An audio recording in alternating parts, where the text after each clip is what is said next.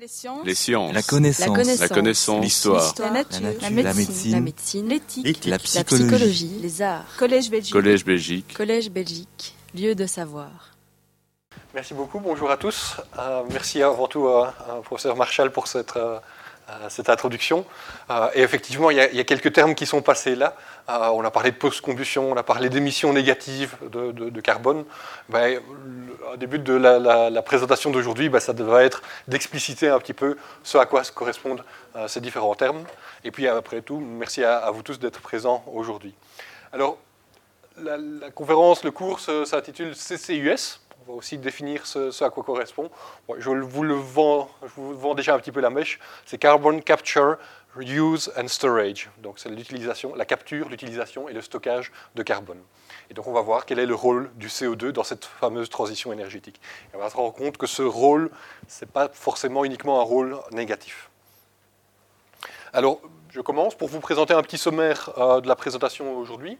On aurait une partie, voilà, j'essayerai de ne pas se passer trop de temps là-dessus, mais je pense que c'est bien de remettre un petit peu les choses à plat, euh, de redonner un petit peu du contexte et de dire, ben voilà, quels sont les chiffres? On parle de CO2, est-ce qu'on en émet beaucoup? Évidemment, on en émet beaucoup, vous ne me ferez pas dire le contraire, mais à quoi est-ce que ça correspond? Et quelle est la quantité de ce CO2 qui vient d'où et comment est-ce qu'on peut le traiter? Et puis, ben, le- le- le- l'exposé traitera beaucoup de la capture du CO2. Alors, comment capture-t-on le CO2 Parce que c'est avec un filet à papillon. La première fois que j'en ai parlé à ma compagne, c'est l'image qu'elle avait. Et, donc, je, voilà, je, l'ai repris pour le, côté poétique. Et puis, le stockage. Une fois qu'on a capté ce CO2, que peut-on en faire? Est-ce qu'on le stocke de façon à ce qu'il soit définitivement hors circuit et donc ne contribue plus au réchauffement climatique? Ou est-ce qu'on va essayer de le réutiliser? Et puis, on terminera par une partie de conclusion, de perspective, pour ouvrir à la, discussion euh, et aux questions nombreuses que j'espère que vous aurez en fin de présentation. J'essayerai de, répondre à certaines, mais s'il y, en a d'autres, mais voilà. Alors, pour commencer, ben, la question que, me pose en, préparant cette présentation, c'est pourquoi une transition énergétique? Le rôle clé du CO2 dans la transition énergétique, on parle beaucoup de, cette transition énergétique, on a commencé à en parler en Allemagne début des années 2000, la fameuse Energiewende, mais pourquoi a-t-on besoin de cette transition énergétique? Ben, J'ai repris un, article qui illustre ça, mon avis, de façon assez intéressante. C'est un article qui est paru pour la première fois en, en 2009 dans Nature, euh, qui a été actualisé ici en, en 2015. Euh, C'est une équipe internationale, je crois qu'il y a une trentaine de chercheurs euh, sur pas mal de continents. Et la question qu'ils se sont posées, c'est comment est-ce qu'on peut conserver un écosystème qui soit sûr? Donc, comment faire en sorte que notre humanité vive dans un système qui, soit sûr? Et alors, ils ont défini différents traceurs. Vous en voyez plusieurs, et ils ont associé une limite à ces différents traceurs en disant, voilà, pour autant que l'humanité reste en dehors de cette, de cette limite planétaire, on est, on est safe, il n'y aura, pas- aura pas de problème. Si on dépasse cette limite, il faut faire attention parce qu'on commence à agir de façon irrémédiable sur notre écosystème, et là, ça devient dangereux. Alors, il y a plusieurs, je ne vais pas passer en, vue tous les, les- éléments, mais par exemple, tout ce qui est couche d'ozone, mais vous voyez ça, il y a eu des actions qui ont été prises, et donc on est dans la zone verte. Euh, la couche d'ozone, maintenant, c'est quelque chose qui est maîtrisé. Le problème est euh, sous contrôle. Vous avez, par exemple, l'utilisation euh, d'eau douce. Il y a d'autres soucis, par exemple, le changement climatique. Et c'est sur celui-là qu'on va, qu'on va insister un petit peu plus, où on est dans une zone où on dépasse un peu cette zone de sécurité et d'autres d'autres euh, éléments qui ont été notés, par exemple la, perte de biodiversité, mais là chaque espèce qui est perdue est, perdue définitivement, et là on a déjà dé- dépassé euh, cette limite planétaire et on est en train de vivre une, extinction de masse. Je pense que les, scientifiques s'ac- s'accordent maintenant pour le dire. Donc nous on va s'accorder, on va regarder un petit peu plus la partie changement climatique. Et bon, ne connaissant pas exactement vos, euh, vos, vos- expériences respectives, ben, je refais un, petit slide, rassurez-vous, je, ne- serai pas très très long, sur qu'est-ce qui provoque ce, changement climatique? Et on parle tous de, gaz à effet de serre, mais comment fonctionne un gaz à effet de serre? C'est un gaz qui est émis, qui est dans l'atmosphère, c'est un, effet naturel, hein, il faut bien le dire au départ, l'effet de serre c'est quelque chose de naturel. Il y a des gaz qui constituent euh, la- l'atmosphère terrestre, et ces gaz-là, en fait, le rayonnement solaire arrive sur la Terre, réchauffe la planète, et la planète va réémettre euh, sur des longueurs d'onde différentes, dans l'infrarouge. Et la chaleur qui est réémise, au lieu d'aller, de retourner dans l'espace, ben, elle va être piégée dans cette atmosphère par les gaz à effet de serre. Alors, c'est un phénomène qui est totalement d'origine naturelle, Mais l'homme, de par son activité, a augmenté la quantité de gaz à effet de serre dans l'atmosphère. On estime que plus ou moins deux tiers, deux tiers à trois quarts des, gaz à effet de serre sont d'origine naturelle et le reste vient de, l'activité des contributions humaines. Et dans ces contributions humaines, les principaux gaz à effet de serre, c'est le CO2 et c'est l'eau. Alors vous allez me dire, l'eau, je n'en parle plus beaucoup. Vous avez les, différents gaz à effet de serre qui sont repris ici sur ce, sur ce graphique-ci. Utiliser mon pointeur.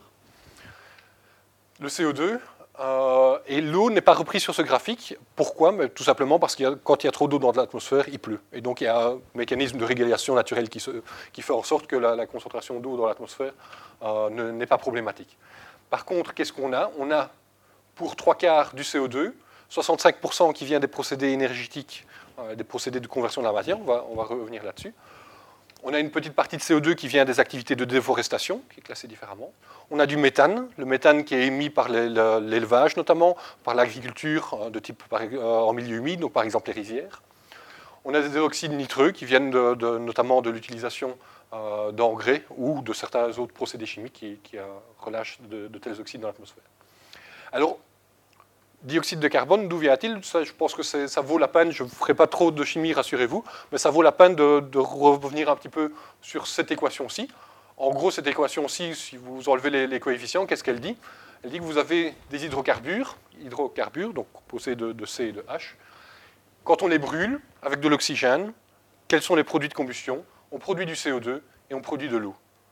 Et donc le CO2 qui vient de l'activité humaine, ben, principalement, il vient d'un côté énergétique, c'est-à-dire qu'on a brûlé un combustible, combustible fossile, et en le brûlant, ben, on a relâché du CO2 dans l'atmosphère. Alors, les émissions, je vous disais que j'allais vous donner quelques chiffres. Euh, celui-ci, je vais vous demander de, le retenir parce que j'y reviendrai souvent. Les émissions en 2010, c'est de l'ordre de 50 gigatonnes de CO2 équivalent. Donc des gigatonnes, ce sont des milliards de tonnes. Euh, et du CO2 équivalent, ben, en fait, tous ces gaz-là, on va les convertir par rapport à leur potentiel euh, d'augmentation euh, de, l'effet de serre. Donc le méthane, par exemple, a un potentiel, on appelle ça du, forçage radiatif, il a un potentiel qui correspond à plus ou moins 22, 22 fois celui du CO2. Et donc on convertit tout en CO2, et en CO2 équivalent, on a émis, les activités humaines ont émis de l'ordre de 50 milliards de tonnes de CO2 en 2010 c'est un petit peu dur à, se représenter. J'aurai quelques, quelques chiffres un peu plus tard pour que, euh, pour ceci devienne un peu, un peu plus clair. Et donc, cette transition énergétique dont on parle, ben, elle a déjà commencé, parce qu'on se rend compte qu'on ne peut plus continuer avec des systèmes énergétiques qui émettent autant de CO2, notamment dans l'atmosphère, et qui par là ben, nous amènent à, la limite, voire nous font dépasser cette limite planétaire euh, où notre société peut évoluer en toute sécurité. Mais transition énergétique, elle n'est pas encore achevée, elle est en cours, elle est au début. Et pourquoi est-ce que ça ne va pas plus vite? Ben, Parce qu'il y a pas mal de défis importants auxquels il faut répondre. Alors j'en ai listé quelques-uns. Euh, les principaux, ben, c'est essayer de décarboniser nos sources d'énergie, ce qui n'est pas si facile, on va le voir. D'autant plus que la demande en énergie au niveau mondial, elle est croissante. Alors en Europe, on a peut-être plus ou moins stabilisé, on ne va pas construire de, nouvelles centrales charbon en Europe. En Chine, par contre, là, ça continue. En Inde, ça continue. Donc, demande mondiale en énergie croissante, il faut de l'énergie qui soit plus propre, mais on veut aussi de l'énergie qui soit stable, on veut un approvisionnement qui soit sûr. Et au final, qu'est-ce qu'on veut? Bah, C'est une énergie qui soit disponible en abondance et, euh, bon marché. Alors, si on regarde ceci à, un peu plus de détails, répondre à la demande énergétique croissante, c'est déjà un fameux défi en soi. Euh, si vous voyez sur ce graphique-ci, vous pouvez regarder la barre brune, rouge et ici euh, en violet. Euh, tout ça, ce sont les énergies fossiles. Donc le charbon, le pétrole et le gaz. Et donc on voit l'évolution en fonction des années. Ici, l'instantané s'est arrêté en 2013 et le reste, ce sont des projections. Et vous voyez que la consommation, la demande totale en énergie, l'unité, ce sont des, millions de tonnes d'équivalent pétrole. Ne vais pas détailler là-dessus. Mais donc la, demande mondiale en énergie, vous voyez qu'elle augmente. Elle augmente de façon assez significative. On passe de l'ordre de, 10 000 à 16, 000 euh, dans, cette unité-là, millions de tonnes équivalent pétrole. Et cette augmentation est principalement menée par l'augmentation d'utilisation des énergies fossiles. Alors on augmente bien la partie renouvelable, le photovoltaïque, l'éolien, qui est la toute petite barre verte ici en haut. Ce n'est pas cette barre verte plus épaisse ici.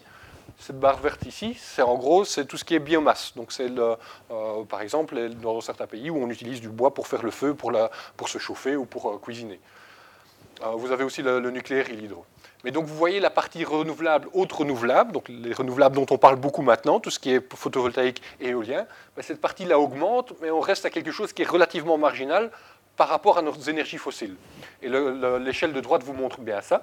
Si vous regardez les petits carrés, ben, les petits carrés vous donnent la part d'énergie euh, renouvelable dans le mix. Et cette énergie renouvelable contient, c'est même pas renouvelable, c'est énergie bas carbone, donc contient le nucléaire, euh, l'hydro, la bioénergie traditionnelle et les nouveaux renouvelables.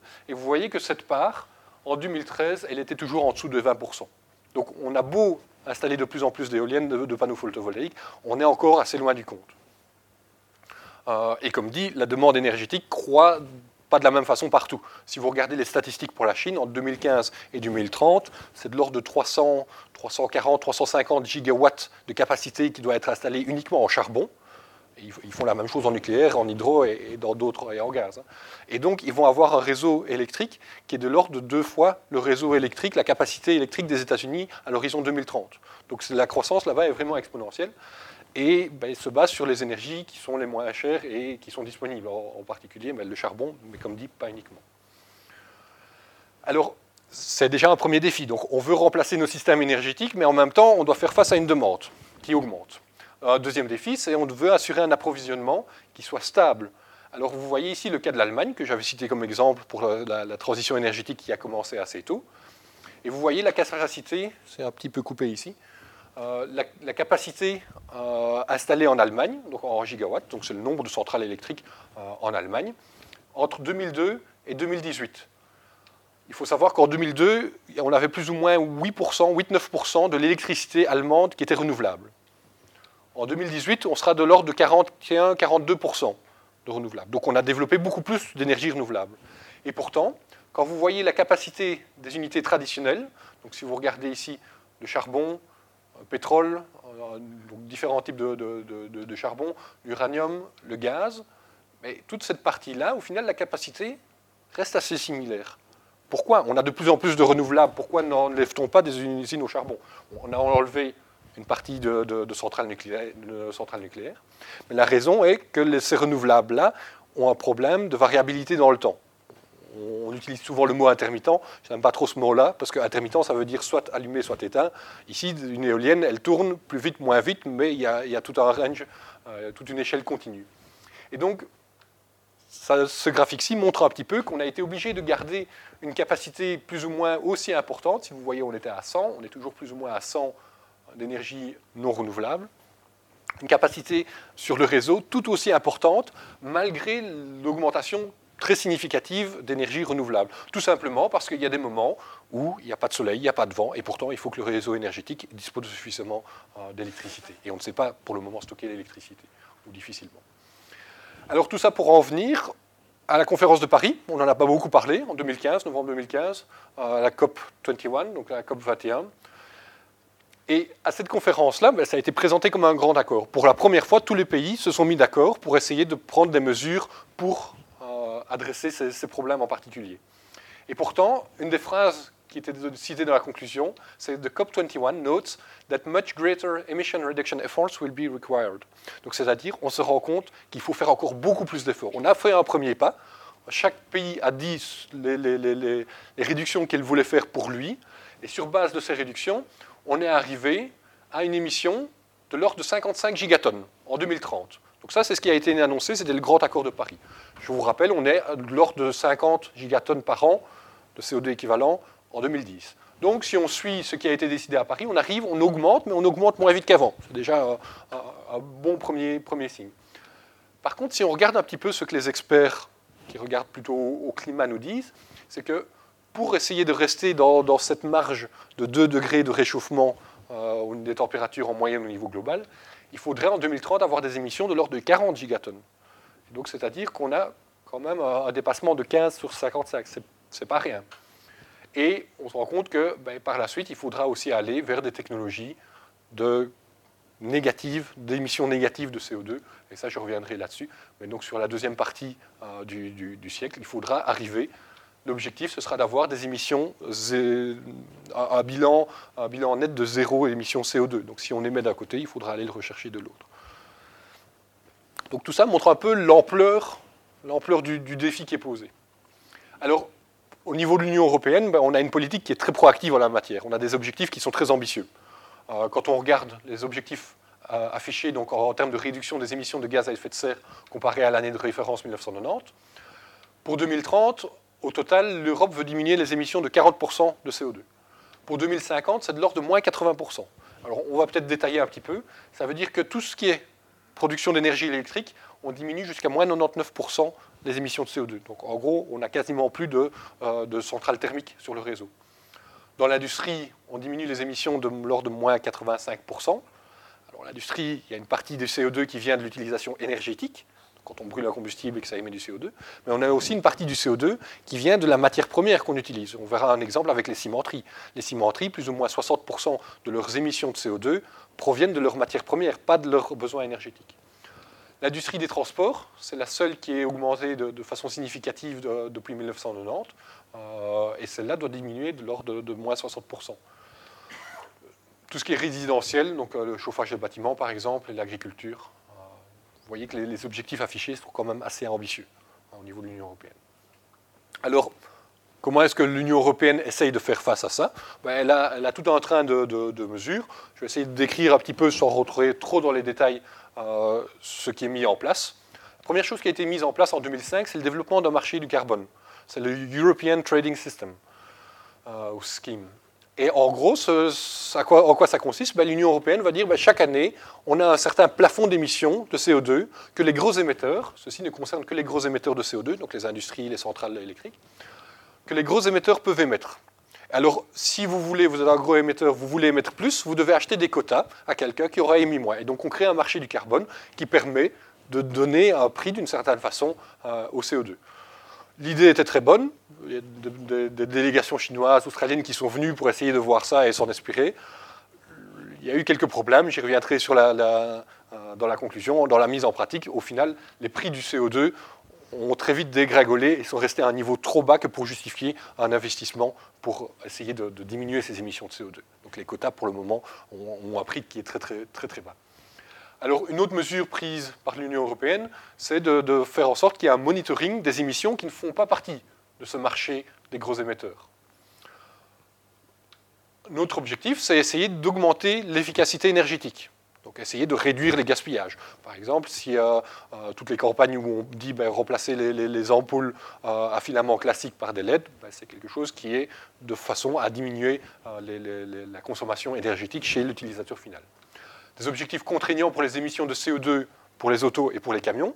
Ce sont toutes les, directives sur les, normes d'émission. Une législation pour atteindre 20% d'énergie renouvelable en 2020 et enfin, le dernier point, qui est peut-être moins connu, un support aux technologies de capture euh, du CO2. Et nous, c'est un petit peu là-dessus qu'on va regarder aujourd'hui, c'est quelles sont ces technologies de capture de CO2 et que pourront-on faire avec le CO2 une fois qu'on l'a capté.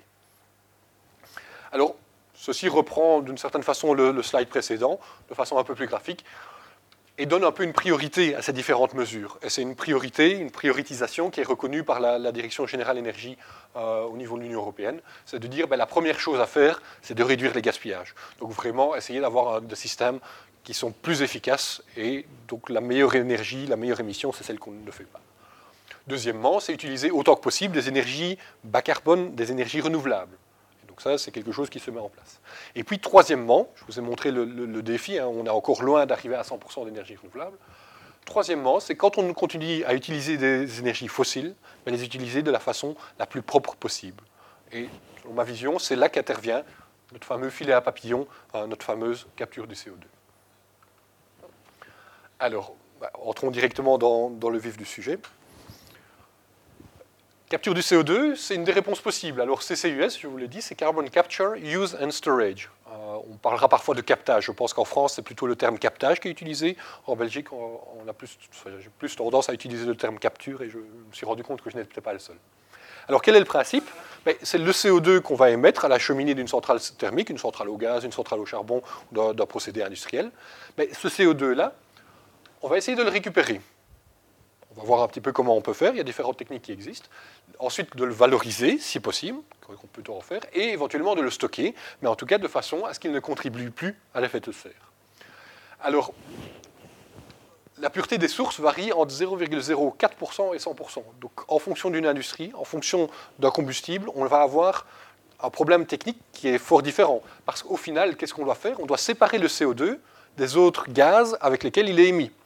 Donc typiquement, si je prends un cas vraiment classique, le cas énergie, où on va brûler du, gaz naturel ou on va brûler du charbon, on émet du CO2, on émet de l'eau, c'était l'autre produit de réaction que je vous ai montré, mais on a utilisé de l'air pour faire la combustion. Alors on émet encore un petit peu d'oxygène, on a souvent de l'oxygène en excès, mais on émet aussi de l'azote, parce que cet azote-là, ben, il était présent dans l'air qu'on a utilisé pour faire la combustion. Et donc si vous prenez le cas euh, typiquement des fumées d'une centrale charbon, on a de l'ordre de 68% euh, d'azote en sortie et seulement 12% de CO2. Donc on veut récupérer ce CO2, mais c'est 12% du, débit total. Alors on ne va pas récupérer toutes les émissions, parce que là ça fait vraiment un débit gigantesque. On va essayer de capter uniquement ces 12%-là qui qui nous intéressent. On a des cas plus favorables, où on a 100% de CO2 en sortie du procédé. Typiquement le cas où on va fermenter de la biomasse, pense à la fermentation de canne à sucre pour produire du bioéthanol, un carburant alternatif, lors de la fermentation, on a du CO2 qui est émis et c'est le seul gaz qui est émis. Donc là, on a du CO2 qui est pur, on n'a pas vraiment besoin de le capter, on peut directement le valoriser ou le stocker. Mais la plupart des cas, il va être dilué. Et alors, l'autre extrême, ce 0,04%, je ne sais pas si, si vous avez deviné euh, quelle est cette source, ça, c'est la quantité de CO2 qu'il y a dans l'air, en fait, dans l'atmosphère, au niveau au niveau euh, moyen, enfin en moyenne au niveau terrestre. Si je dis dans, les villes, on est plutôt de l'ordre de, 0,1%, on est de l'ordre de, de, 1000 ppm. Alors, comment fait-on pour faire cette, capture et cette séparation de fluide, séparer le CO2 des autres gaz qui sont émis? Mais Ce n'est pas une nouvelle technologie, c'est quelque chose qui existe déjà depuis longtemps. Euh, ça a été utilisé notamment dans, les navettes spatiales. Euh, ça a été utilisé dans les sous-marins, où on voulait essayer de limiter la concentration en CO2, parce que une fois qu'on augmente le CO2 au-delà d'une certaine limite, ben, ça commence à, devenir, euh, je veux dire, pas très bon pour la santé. je ne vais pas trop insister là-dessus, il n'y a pas d'amalgame, on, est encore loin de, cette limite-là. Euh, mais dans un sous-marin, dans un, espace confiné, dans un espace fermé, il faut veiller à ce que la concentration de CO2 ne dépasse pas une certaine limite. Mais donc c'est une technologie qui existe depuis près de 50 ans avec deux objectifs principaux. Soit enlever le CO2 de là où on ne veut pas l'avoir, soit euh, capter le CO2 pour pouvoir l'utiliser là où on en a besoin. Alors ici, je montre deux, cas. Le cas de la production d'urée. Donc l'urée, c'est un des, engrais euh, les, plus utilisés. C'est une unité qui capture de l'ordre de, 450 tonnes par jour. ce sont deux trains d'unités à 450 tonnes par jour de CO2. Et l'urée, en fait, va utiliser du CO2.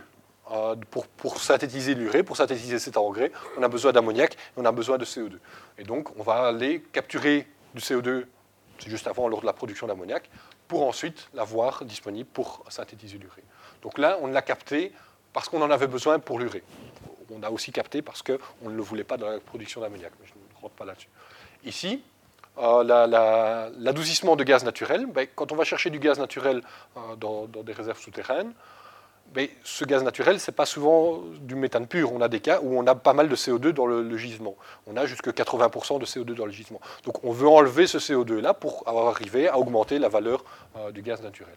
Et donc typiquement, vous avez ici le, cas, euh, c'est un cas en Algérie, euh, un de mes étudiants à qui j'ai emprunté la photo, où on fait de l'adoucissement de gaz naturel.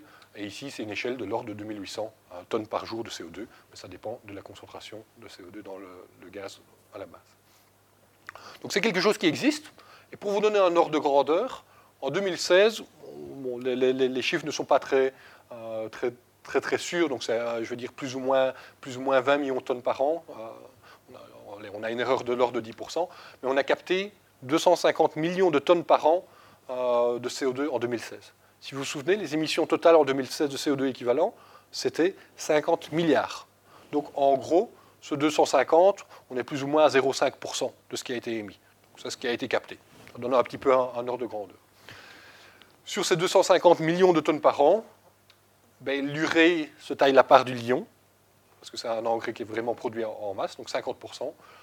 15% c'est pour le stockage souterrain, donc c'est carbon capture and storage, donc il n'y a pas d'utilisation ici, donc c'est vraiment, on capte le CO2, on le réinjecte sous terre, parfois une utilisation, on le verra plus loin, et 35% euh, pour d'autres applications. Typiquement, on m'a mis de l'eau plate, mais si j'avais eu de l'eau pétillante, le CO2 vient de tels procédés de capture de CO2. Alors, c'est une technologie qui a des avantages, mais aussi des désavantages. Donc voilà, histoire d'essayer d'être le plus exhaustif possible, je pense que c'est pas mal de comparer un petit peu ce qui est intéressant dans cette technologie-là, mais il y a aussi des choses qui, ne sont peut-être pas, très, très, euh, pas aussi avantageuses. Alors, les pour, ben, c'est que c'est quelque chose qui est rapidement implémentable à très grande échelle. Donc c'est une technologie qui existe, je vous l'ai montré depuis une cinquantaine d'années, qui peut se faire à très grande échelle. Il y a plusieurs pilotes qui ont été euh, commercialisés ces, dernières années et des installations à l'échelle commerciale qui, existent depuis, depuis 3-4 ans. Et qui est applicable à différentes industries, autant aux cimenteries qu'applicable à, à l'industrie chimique à l'industrie énergétique. Ça a une dynamique qui est rapide et contrôlable par rapport au vent dont on ne sait pas toujours quand il souffle.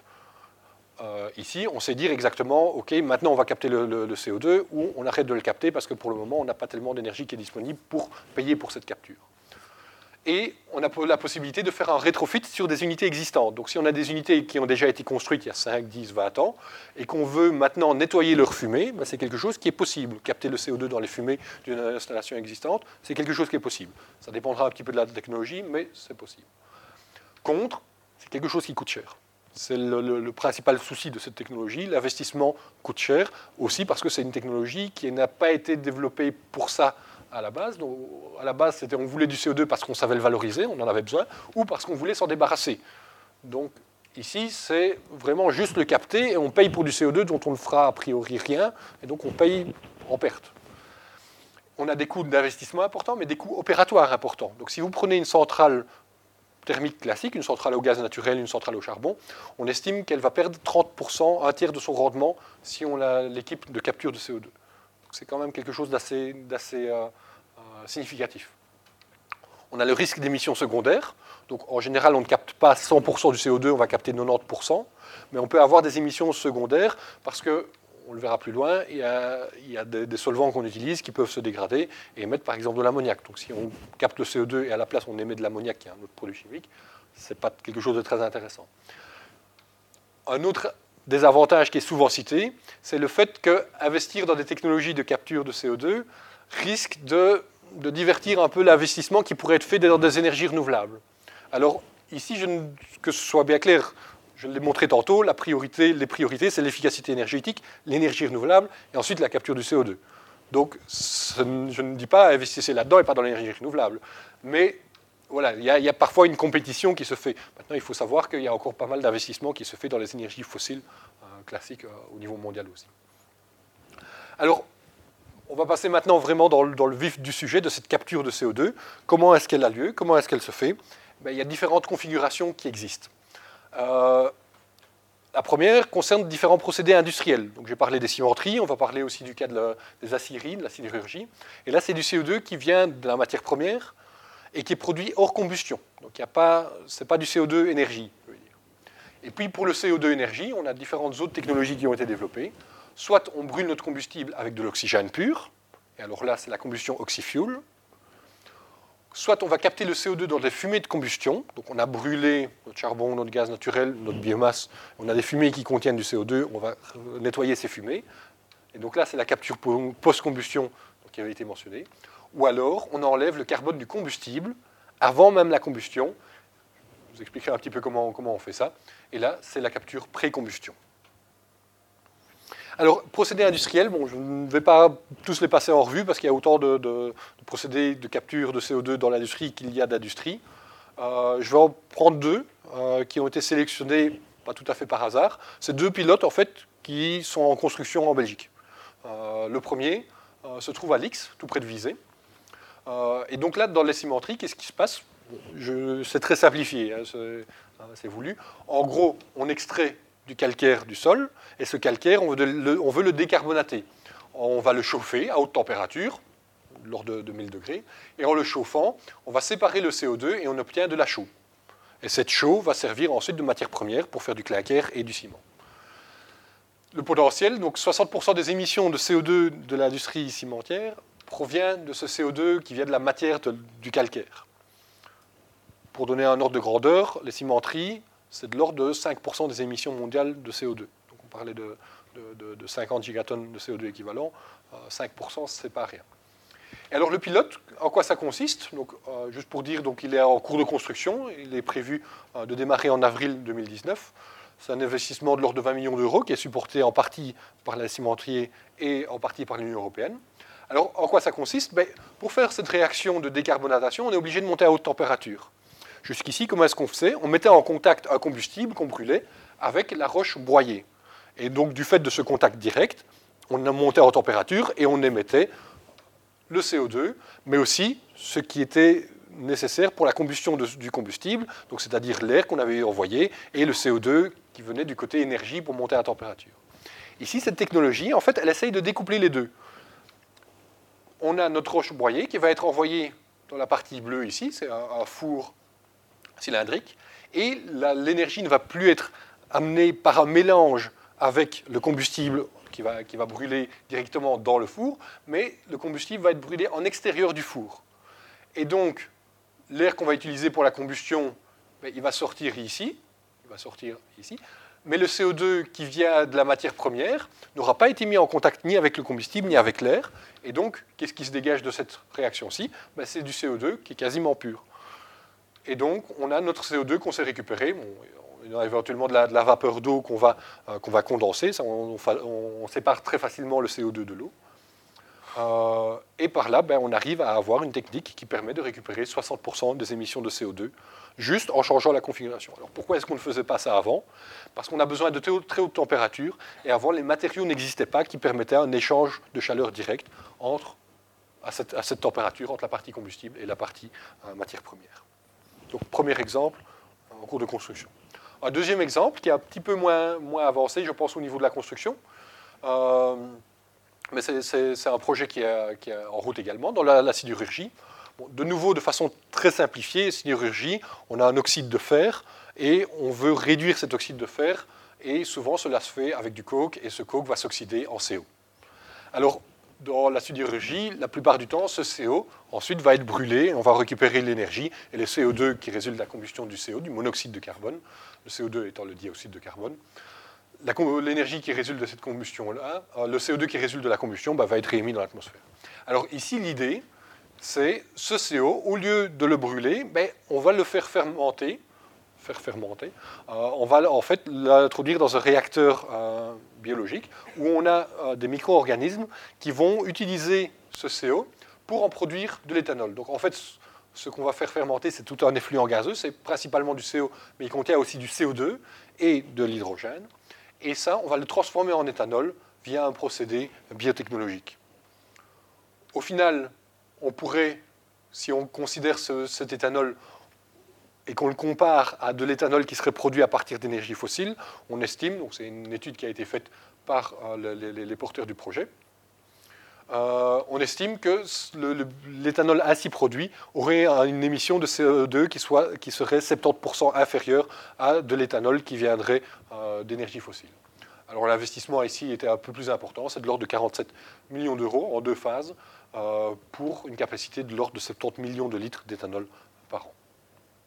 Et ce projet-là bah, est porté par l'industrie, par la, sidérurgie, et ce sera un projet qui sera installé à Gand, sur le site d'ArcelorMittal à Gand. Donc voilà deux exemples assez différents, mais qui montrent que ben, dans l'industrie, en fonction de l'industrie, il y a moyen déjà de récupérer le CO2 avec des configurations bien particulières à chaque fois. Alors je passe maintenant au cas, je veux dire, qui concerne la majorité des, émissions de CO2, qui est l'industrie énergétique, donc la combustion euh, de, de carburants fossiles. Le premier cas, celui que j'avais mentionné, c'est la combustion avec de l'oxygène pur. Alors comment ça se passe? On a notre carburant, c'est éventuellement du, charbon broyé et pulvérisé, ça peut être un autre type de, carburant, qui va réagir, qui va se brûler avec de l'oxygène pur. Donc on a une étape de séparation de l'air en azote et oxygène. Donc l'air, c'est de l'ordre de 21% d'oxygène et 79% euh, d'azote. Donc on sépare les deux et cet oxygène va réagir avec notre carburant. On récupère la chaleur pour produire de l'électricité, comme dans une centrale thermique classique. Et les émissions euh, les effluents gazeux vont être nettoyés et ensuite maintenant qu'on n'a plus utilisé de l'air de dilution, on n'a plus cet azote de dilution qui vient nous embêter. Donc qu'est-ce qu'on a comme produit ici à la sortie? On a du CO2 et on a de l'eau. Peut-être éventuellement un petit peu d'oxygène, mais ça on sait régler un petit peu l'excès d'oxygène. Donc du CO2 et de l'eau. Comment est-ce qu'on les sépare? C'est très simple, on refroidit et l'eau condense et on a ensuite un flux de CO2 qui est pur ici en sortie. Alors c'est une technologie qui a un potentiel assez intéressant, mais pour le moment elle n'est pas encore commerciale. Donc il y a plusieurs pilotes qui ont été faits, jusqu'à une échelle de l'ordre de 30 MW. Euh, il y a eu un pilote en, Allemagne, il y a eu un, deuxième pilote, je pense, en Australie. Euh, mais on reste à une échelle de 30 MW. Il faudrait passer à quelque chose de 10 fois plus grand pour parler d'une échelle commerciale. Qu'est-ce qui pose problème? Quels sont un petit peu les, désavantages de cette technologie? C'est la partie séparation de l'air principalement, parce que c'est quelque chose qui coûte beaucoup d'énergie de séparer l'air en azote et oxygène. En général, ça se fait par séparation, par distillation cryogénique, donc on descend très bas en température, on liquéfie l'air, et de là on sépare euh, de l'azote liquide et de l'oxygène liquide. Donc ça coûte beaucoup d'énergie. Alors, autre technique, qui en fait est la, technique euh, la plus, la plus mature, la plus avancée, c'est la technique post-combustion. Donc ici, on va capter le CO2 dans les gaz euh, de, combustion. Alors de manière générale, comment est-ce que ça fonctionne?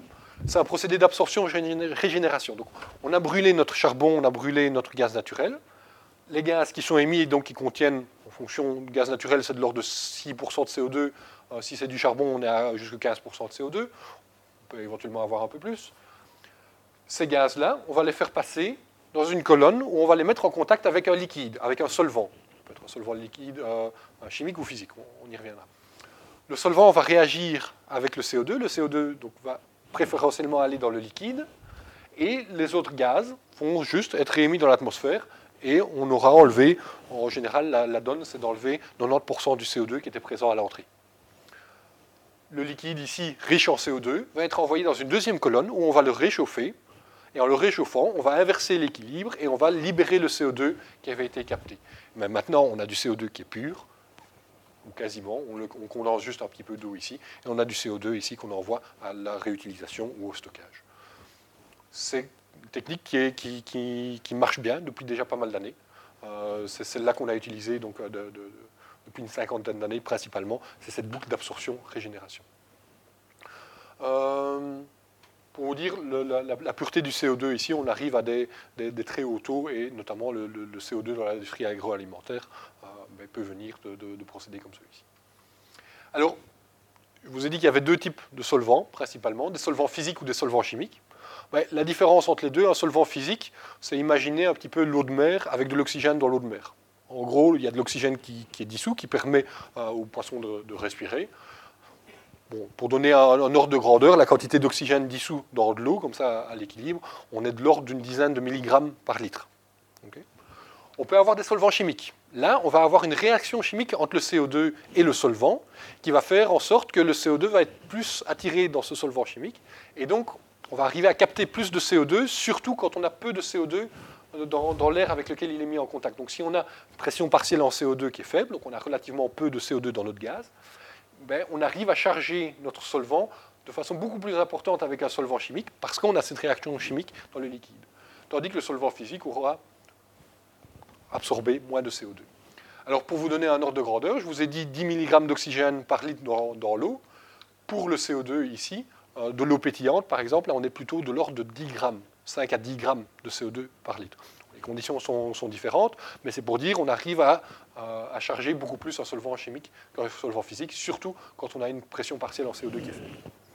Alors, ce sont les techniques commerciales, un solvant liquide, mais il y a aussi d'autres développements qui sont en cours, principalement des adsorbants solides. Vraiment, comme vous voyez ici, ces, particules, ces, ces billes solides qu'on va faire réagir de la même façon euh, avec le CO2. Ou alors des membranes des membranes qui vont avoir une affinité particulière, soit pour le CO2, en général ce sera plutôt pour les eaux de gaz, et donc les eaux de gaz vont passer à travers la membrane, tandis que le CO2 va continuer sa route, et on arrive ainsi à enrichir euh, le, gaz en CO2. ce sont des technologies qui sont, qui sont plus en, développement, en laboratoire, voire à l'échelle euh, pilote. Alors, cette technologie par absorption-régénération, l'échelle commerciale a été atteinte au niveau de l'industrie énergétique, elle était déjà existante dans d'autres industries, mais au niveau de l'industrie énergétique, elle a été atteinte assez récemment. Donc euh, le, premier exemple qu'on donne, c'est au Canada en 2014. Euh, c'est cette unité-là, euh, J'ai eu l'occasion de, la visiter. Et en gros, on a équipé une centrale charbon de l'ordre de 160 MW électriques. Pour donner un ordre de grandeur, une, centrale nucléaire, c'est de l'ordre de 1000 MW électriques. Donc ça donne un ordre de grandeur. Donc ce n'est pas la plus grosse centrale qui existe. Une centrale charbon classique, c'est plutôt 500 MW électriques, mais c'est déjà une taille raisonnable. Et donc cette centrale, on l'a équipée avec une partie capture de CO2. Et on capte de l'ordre de 2700 tonnes de CO2 par jour. Alors à quoi ça correspond? Bon, C'est assez grand. On traite 180 mètres cubes de gaz euh, dans des conditions normales par seconde. Donc vous imaginez un, mètre cube de gaz, vous en avez 180 par seconde qui passent dans cette colonne-ci. Vous avez un débit de solvant qui est de 550 litres par seconde, 550 litres de liquide qui passe par seconde. Alors que ce n'est pas encore l'unité la plus grosse qui existe. Donc ça donne un petit peu une idée des défis euh, et de l'ampleur bah, du côté technique. Euh, pour un ingénieur, c'est un peu le rêve, parce que c'est vraiment de, très grosses installations. Un autre exemple, encore plus grand, qui a, ouvert récemment au Texas, euh, une centrale charbon de 240 MW électriques, et là c'est de l'ordre de 4400 tonnes de CO2 par jour. Et ici, on avait accès aux chiffres d'investissement. L'investissement, c'était de l'ordre d'un milliard de, de, dollars. Voilà, ça donne un petit peu une idée. Et Bon, j'y reviendrai plus tard, mais ceci, c'est le puits d'injection. Donc le CO2 qui est capté ici, il y a deux puits où il peut être injecté, et ceci, c'est un des deux puits. Et donc ce, puits-là n'est pas tellement grand, parce qu'ici, le CO2 est à très haute pression. Donc comme on l'a comprimé, mais il a une densité bien, euh, bien, plus grande. Euh, alors, petit aparté, ben, effectivement, euh, un professeur Marshall l'a mentionné lors de l'introduction. Donc, ma, spécialité, c'est vraiment plus la, la capture post-combustion.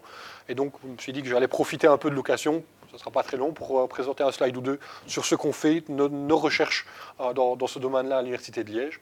Mais on travaille sur la modélisation et l'optimisation énergétique des systèmes de manière générale. Et en particulier sur le CO2, ben, ça consiste à modéliser une unité comme celle que vous voyez ici en, arrière-plan, et de dire ben, on a différents éléments.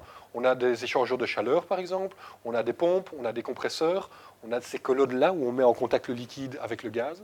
Et donc on modélise tout ça et on essaie de comprendre les interactions qui se font entre les différents éléments du procédé. par exemple, si on va changer la température à un endroit, la, pression à un endroit, comment est-ce que ça impacte tout le reste du procédé et comment est-ce qu'à partir de là, on peut optimiser le fonctionnement et les conditions opératoires du procédé. Donc c'est quelques, quelques, exemples avec quelques innovations ben, qui, ont, qui, ont, été testées dans des modèles et qui permettent de diminuer la consommation euh, d'énergie du procédé, euh, comme vous le voyez ici. Alors, un autre sujet de, recherche, le deuxième principal sujet de, recherche sur le CO2 euh, qu'on a développé, c'est tout ce qui est stabilité de ces solvants chimiques qu'on utilise pour la capture du CO2. Ici, j'aime bien montrer cette image-là. Vous voyez le solvant avant la dégradation et le solvant après dégradation. Donc, une fois qu'il a été utilisé euh, quelques jours, quelques semaines, vous voyez que la couleur change complètement. Et donc, je voulais supposer que les propriétés changent aussi euh, fortement. Et donc, c'est un des, problèmes que j'ai mentionné Tantôt, un des désavantages de ce type de technologie, c'est qu'on a des risques d'avoir des émissions de composés organiques volatiles, et donc c'est ça qu'on étudie euh, au sein de mon laboratoire.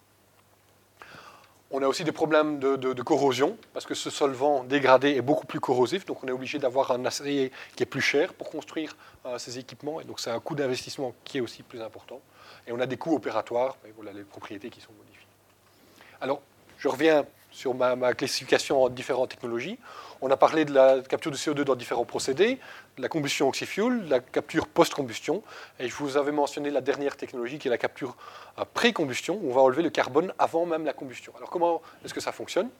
En général, on part d'un combustible solide, du charbon, de la biomasse, des pellets de bois par exemple, et on va les gazéifier. Donc on va les transformer, on ne les brûle pas, on les, on, si vous voulez, on les pyrolyse, de façon à obtenir un gaz de synthèse. Ce gaz de synthèse, c'est un mélange de CO2, de CO, d'hydrogène et euh, d'eau principalement. Ce gaz de synthèse, on va le purifier, donc on va enlever les différents contaminants qu'il pourrait y avoir, et on va capter le CO2 via un procédé d'absorption-régénération, comme je vous ai montré, une colonne qui absorbe, une colonne qui désorbe. Le CO2, on a réussi à le capter, mais qu'est-ce qui sort ici de ce gaz de synthèse d'où on a enlevé le CO2 ben, Principalement de l'hydrogène et euh, je pense qu'il y a un peu d'eau, mais on l'a enlevé avant. Donc c'est principalement de l'hydrogène. Et cet hydrogène, ben, c'est notre combustible qui maintenant a été décarbonisé. Donc on a maintenant un combustible qui ne contient plus de carbone et qui, si on le brûle, ne produira plus de CO2. Alors cet hydrogène, on peut éventuellement le brûler pour produire de l'électricité, ou alors on peut l'utiliser dans d'autres euh, types d'industries, comme par exemple pour, faire de, l'ammoniac.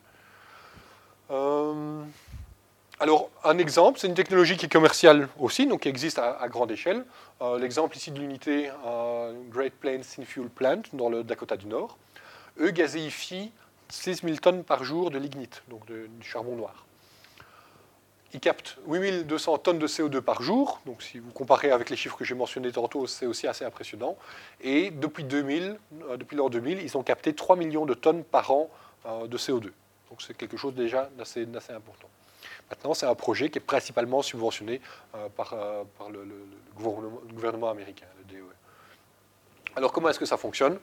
On a la gasification du, charbon ici puis la, purification du, combustible. On a la partie ici, l'unité rectisol, c'est celle qui va capter le CO2. Alors ce CO2 va être comprimé et injecté euh, sur des, conduites, sur des pipelines. On parlera des applications plus tard.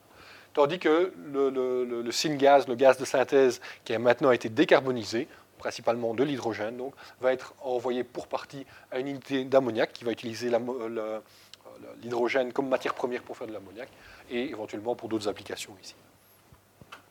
Alors, un petit cas particulier de cette décarbonisation du combustible, ben, c'est l'adoucissement du gaz naturel dont j'ai déjà parlé. En gros, comment est-ce que ça fonctionne, l'adoucissement du gaz naturel?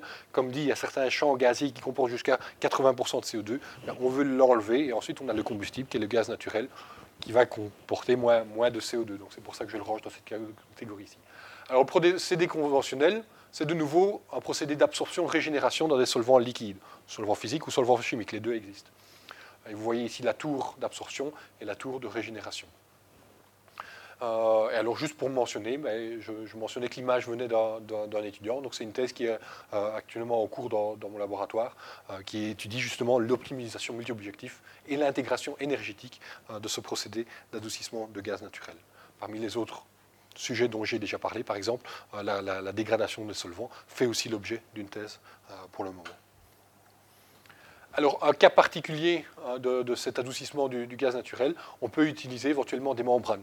J'ai dit que les membranes, c'est une technologie qui est moins mature, mais c'est quelque chose qui commence euh, à se voir.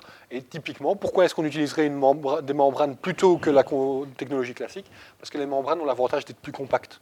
Et donc, si vous voulez avoir une installation qui capte directement le CO2 du gaz qu'on a été chercher, par exemple, en mer, on veut que ça puisse tenir sur une plateforme un type plateforme pétrolière, et donc on a besoin d'une technologie qui soit plus compacte. Et c'est pour ça qu'on va plus pousser les membranes dans ce, dans ce cas-là. Alors, pour terminer ce, passage en revue des différentes euh, technologies, bah, juste pour mentionner que le développement technologique, ce n'est pas toujours un long fleuve tranquille. Euh, j'ai mentionné l'exemple d'une unité au Texas, Petranova, c'est un investissement d'un milliard de dollars. Pour une technologie innovante, vous imaginez, c'est un risque assez important. Et on le voit ici, un autre cas au Mississippi, euh, c'était de la capture pré-combustion, une usine qui devait gazifier du charbon euh, et pour, pour, à partir du, gaz, faire de la combustion et produire de l'électricité de l'ordre de 600 MW électriques, capter 9500 tonnes de CO2 par jour. le coût, au départ, avait été estimé alors de l'ordre de 2,9 milliards de dollars. Et puis, chaque fois que je retournais voir un petit peu le, site ou, ou, la presse à ce sujet-là, je voyais que le prix augmentait. 3 milliards, 3 milliards et demi, 4 milliards, 5 milliards. La dernière estimation que j'avais vue, c'est 7 milliards et demi de dollars. Et en fait, maintenant, le projet est à l'arrêt et ils ont décidé d'abandonner la partie gazification de charbon. Ils vont produire l'électricité à partir de gaz naturel et donc il n'y aura plus de partie euh, capture de CO2. Le projet a été mal géré pour toute une série de raisons. Vous imaginez l'industriel et le gouvernement qui ont investi de tels montants. Mais c'est pas toujours. Ce sont de nouvelles technologies, ce sont les premières de leur sorte, et donc il y a vraiment euh, un, un risque qui reste important, et c'est en partie ça qui freine l'implémentation de ces technologies. Alors, pour terminer sur la partie capture du CO2, on va passer ensuite sur le, stockage de la réutilisation. Mais pour terminer sur la partie capture, ben, quelque chose qui commence à, se voir de plus en plus. Quand on parlait de ça il y a 10 ans, les gens, les gens vous prenaient un petit peu pour un fou. Mais en fait, la, source, une des sources principales de CO2 qui existe, c'est l'atmosphère. Alors, le CO2 est très dilué, de l'ordre de 0,04% par rapport à 10-15% pour, pour des, fumées de combustion, mais il est uniformément réparti.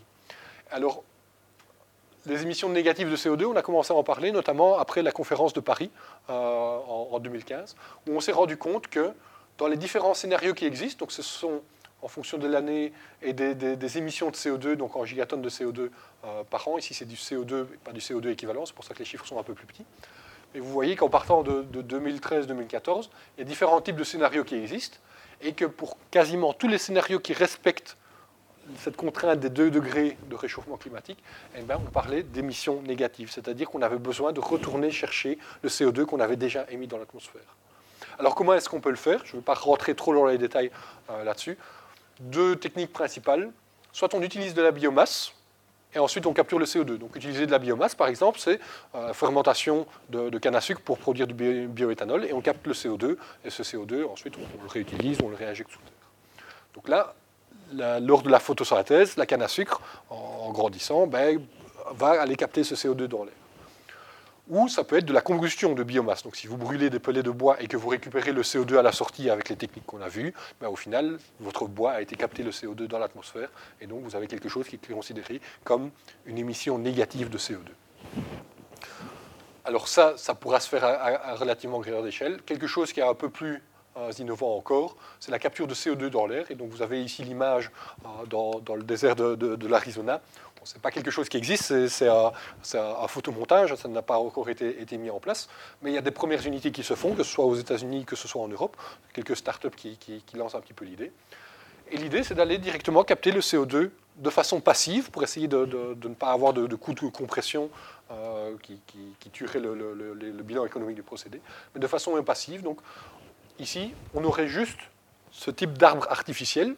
Alors le, chiffre qu'on donne, c'est euh, sur sa durée de vie, un arbre comme ça arriverait à capter mille fois plus de CO2 qu'un arbre naturel sur sa durée de vie. Donc c'est l'ordre de grandeur. Alors comment est-ce que ça fonctionne? Ici, souvent, c'est une résine solide. Et cette résine va être mise, cette résine va être mise en contact avec, avec l'air, tout simplement par le vent qui passe. Elle va capter le CO2 Ici, en l'occurrence, pour cette technologie-là, c'est euh, un, cycle d'absorption-désorption qui est basé sur l'humidité. Donc la résine, quand elle est sèche, absorbe du CO2. Quand on va l'humidifier, elle va relâcher le CO2. Et donc, il suffit ensuite de récupérer les résines, on les met dans un environnement fermé, on humidifie, on récupère le CO2 et la résine humide, on la remet ensuite en place, et d'abord elle va se sécher, avec l'air qui, passe, dans un premier temps. Et dans un deuxième temps, une fois qu'elle sera sèche, elle recommencera à capter le CO2. Donc c'est un système qui est totalement passif. Et donc même si il paraît assez logique que ce soit plus cher et plus compliqué de capter du CO2 qui est dilué à du 0,04% comparé à du CO2 qui est dilué à de l'ordre de 10-15%, mais les coûts ne sont pas proportionnels, euh, c'est ce qu'on a pu montrer, les coûts, ne sont pas proportionnels à la, concentration. Pour citer un petit exemple, par exemple, il y a une technique qui est commerciale qui consiste à récupérer de l'uranium dans l'eau de mer. Or, la concentration d'uranium dans l'eau de mer est encore bien inférieure à 0,04%, mais c'est aussi le même principe, c'est un genre de piège à uranium qui va profiter du mouvement des, des mouvements marins et qui va juste capter l'uranium. Voilà pour la partie capture de CO2. Donc, je vais essayer de passer un petit peu en, revue ces différentes technologies. C'est quelque chose qui s'est beaucoup développé qui, pour le moment, traverse un petit peu une, vallée du désert. On y reviendra un peu dans, la conclusion. Alors, au niveau stockage de CO2, c'est une chaîne logistique assez complète. Donc, qu'est-ce qu'on fait une fois qu'on a capté le CO2 Mais ben, On peut le transporter, soit par bateau, soit par pipeline, et le réutiliser. On verra ça dans, la partie suivante, ou le stocker. Et il y a différents types de formations géologiques où on peut le stocker, que ce soit dans euh, d'anciens puits de pétrole, donc on a enlevé le pétrole ou le gaz naturel, pourquoi pas remettre le CO2 à la place? On sait que le gaz naturel est resté là des millions d'années, le CO2 devrait pouvoir y rester aussi. Soit dans des aquifères salins, euh, ce sont des formations géologiques assez, importantes, donc il y, a, un potentiel de séquestration assez important, mais c'est une géologie un peu moins étudiée que les champs de pétrole ou alors dans des, des, euh, vannes de charbon qui n'ont pas encore été utilisées. Euh, ça, c'est les différents types de, formations géologiques qui pourraient être utilisées. Alors comment ça se passe? Que se passe-t-il une fois le CO2 euh, stocké, une fois qu'on l'a injecté? Mais Il va diffuser dans cette formation géologique, il va y être piégé. Donc il faut vraiment que c'est une formation qui soit recouverte par une couche étanche pour ne pas que le CO2 remonte en étant piégé sous terre, il va pénétrer dans les porosités de la roche, se dissoudre, surtout si c'est dans un aquifère salin, et avec le temps, il va minéraliser. Et au final, qu'est-ce qu'on a? Par exemple, ce sont les, falaises euh, de, de, de de Douvres. C'est du CO2 qui a été minéralisé, c'est du carbonate de calcium. Alors, c'est quelque chose qui prend du temps. C'est une longue échelle de temps. Quand vous regardez ici, le temps après l'injection, la minéralisation ne devient significative peut-être de l'ordre de 50, 40, 50%, qu'après plusieurs milliers d'années. Donc c'est quelque chose qui prend vraiment du temps. Euh, donc c'est pour ça qu'il faut bien s'assurer de l'étanchéité de, ces formations euh, souterraines. Alors souvent, c'est des choses qui posent un peu question. On se dit, ah ben oui, mais euh, injecter du CO2, pas envie d'avoir ça dans mon jardin, si jamais il ressort, est-ce que c'est pas dangereux? Mais En fait, il y a eu plusieurs exemples qui ont, été faits pour me permettre d'étudier ça. J'en cite deux ici, un champ en Algérie, un autre en Norvège. Celui-ci est toujours en activité. Alors en Algérie, on a injecté 3 millions, presque 4 millions de tonnes de CO2 de 2004 à 2011. C'était un ancien réservoir de gaz. Et pour le moment, voilà, ils étudient, euh, ils regardent un petit peu euh, ce, qui s'est passé et ils ont un monitoring permanent pour voir si à la surface il y a, quelque chose qui bouge, si on voit du, CO2 ressortir. Un deuxième cas en Norvège. Euh, ça, c'est au large de la Norvège. Un million de tonnes par an depuis 1996. Donc là, on est déjà de l'ordre de 20 millions de tonnes qui ont été injectées un aquifère salin, et donc de l'ordre de 20 millions de tonnes. Alors, est-ce que c'est dangereux? Ça tracasse souvent un petit peu. L'exemple que je montre, c'est de dire, ben, en fait, le stockage souterrain de gaz, ce n'est pas quelque chose de, récent. Ça existe aussi depuis des décennies, euh, et notamment en Belgique. On a des sites de stockage souterrain de gaz en Belgique.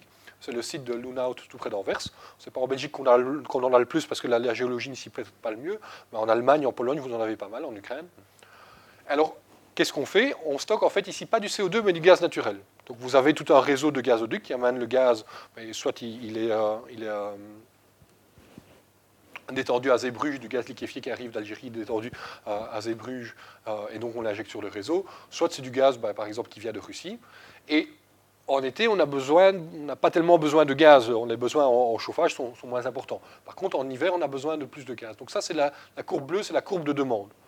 Or, les gestionnaires des réseaux gaziers ont plutôt intérêt à ce qu'il y ait une pression relativement constante et donc un débit relativement constant dans ces, circuits. Et donc ce qu'on va faire en été, le surplus, on va le stocker justement dans des sites euh, de stockage souterrain et en hiver, on va le déstocker. Bon, C'est aussi pour des raisons euh, stratégiques, pour avoir des, réserves de gaz. Donc voilà le, site, euh, donc tout près d'Anvers. Donc c'est quelque chose qui existe et au final, le gaz, gaz naturel Personnellement, je ne trouve pas ça moins dangereux que le, CO2. Donc, euh, c'est aussi une question d'acceptation du, risque. Alors, si jamais ce CO2 ressort, est-ce qu'il est dangereux? Ben Là, effectivement, il y a eu un cas qui a montré que ben, le CO2, ça, reste quelque chose auquel il faut faire attention, c'est le cas euh, d'un lac, un lac volcanique. Et en fait, il y a eu un accident au Cameroun en 1986. Donc ça, c'était du CO2 d'origine volcanique. Donc pas d'intervention euh, humaine là derrière. En fait, ce qui se passait, c'est que dû à l'activité volcanique, il y a du CO2 qui est venu s'accumuler dans le fond du lac. Et ce CO2 était bloqué par euh, l'eau dans le lac. Puis un jour, il y a eu un, un tremblement de terre et un éboulement d'une partie du volcan. Et il y a eu un basculement de cette nappe de CO2 qui est sorti du lac, et le CO2 étant plus lourd que l'air, il a dévalé la pente, et il a traversé plusieurs villages, et il y a eu, je crois, plus, de 1000 victimes. Et donc, tout simplement parce qu'il a chassé l'air, en fait. Il étant plus lourd que l'air, il a chassé l'air, et donc c'est des victimes euh, qui, sont mortes étouffées. Donc, un accident d'origine naturelle, euh, mais il y a une solution qui a été identifiée et implémentée. Et en gros, ce qui se passe, c'est que maintenant, dans ce lac, il y a un système qui permet une circulation euh, du CO2 qui serait émis. Et donc, c'est tout simplement une fontaine qui va chercher l'eau en profondeur et qui la fait ressortir de façon à ce que maintenant, le CO2 ne s'accumule plus. Et donc, voilà, c'est aussi une question de, gestion du risque. Donc, le risque n'est pas zéro, mais c'est un, risque qui doit être considéré, euh, quelle que soit la technologie, ben, il, faut, il faut la considérer. Il y avait un professeur de, sécurité des procédés qui nous disait que si on a inventé l'aspirine ou l'essence maintenant, il n'y a aucune chance que ce soit commercialisé. Ce sont deux produits qui sont bien trop dangereux. Il y a beaucoup trop d'effets secondaires pour l'aspirine, puis l'essence, ben, ça, explose. C'est un peu le principe. Donc voilà, pour la partie stockage. Je continue. Euh, récupère ta un petit peu. Et donc on va voir un petit peu en détail maintenant ce qu'on peut faire avec ce CO2 Maintenant qu'on l'a capté, soit on le stocke, donc on s'en débarrasse, et là c'est une solution qu'on espère définitive, il est sous terre, il ne bouge plus. Soit on se pose la question, mais ben, on a dû payer pour le capter, est-ce qu'il n'y a pas moyen d'en faire quelque chose? Parce que là c'est comme si vous payez l'ordre de grandeur de 30 à 40 euros par tonne pour un déchet dont vous voulez vous débarrasser. Euh, et donc c'est la question, est-ce que c'est un déchet ou une matière première? Alors là, on peut se dire, bah, le carbone, c'est quand même à la base de toute la chimie organique. c'est le principe des énergies fossiles. Pourquoi ce sont des énergies fossiles? Parce que c'est des micro-organismes qui ont vécu il y a des, centaines de millions d'années, qui en se dégradant, ben, ont fait du charbon, du, gaz naturel, du, pétrole. Donc ça, a une certaine valeur ajoutée. Euh, et ce carbone, ben, la chimie organique, c'est tout ce qui est euh, synthèse de, polymères, de plastique, euh, de tissus, de fibres. Donc ça a quand même pas mal d'applications. Donc c'est le même carbone, c'est le même C. Est-ce qu'on ne saurait pas aller récupérer ce, carbone-là pour en refaire quelque chose d'utile? Alors, une étude que je cite, dont, je parle aussi dans la, bibliographie à la fin, euh, estime le potentiel d'application de l'ordre de 4 milliards de tonnes de CO2 par an. Donc, si vous vous souvenez, le chiffre que j'avais cité au départ, 50, 50 euh, milliards de tonnes équivalent par an. Donc, on aurait un débouché euh, commercial pour plus ou moins 10% de ces émissions déjà, c'est déjà, c'est déjà mal. Ça, je vous l'ai déjà montré. Donc en 2016, on estimait que ce qui avait déjà été réutilisé, c'est de l'ordre de, 250 millions de tonnes, donc 0,5% euh, des émissions. Euh, alors, qu'est-ce qu'on peut en faire de ce CO2 Mais soit on peut l'utiliser directement tel quel, donc on va voir plusieurs exemples, donc soit sous forme supercritique, euh, vous me direz à quoi ça correspond, soit euh, pour faire de la récupération en cité de pétrole, donc j'y viendrai soit dans l'industrie agroalimentaire, faire de l'eau pétillante, soit on peut le transformer de façon biologique, tout simplement en utilisant la photosynthèse, ou de façon chimique. Maintenant, la plupart des cas, il faut de l'énergie. Il faut beaucoup d'énergie parce que le CO2, bah, c'est ce qui résulte quand on a brûlé un carburant. Et donc, si vous considérez ça euh, comme différents niveaux d'énergie, j'ai un, petit, graphique qui montre ça, bah, votre CO2, il est vraiment tout en bas de l'échelle.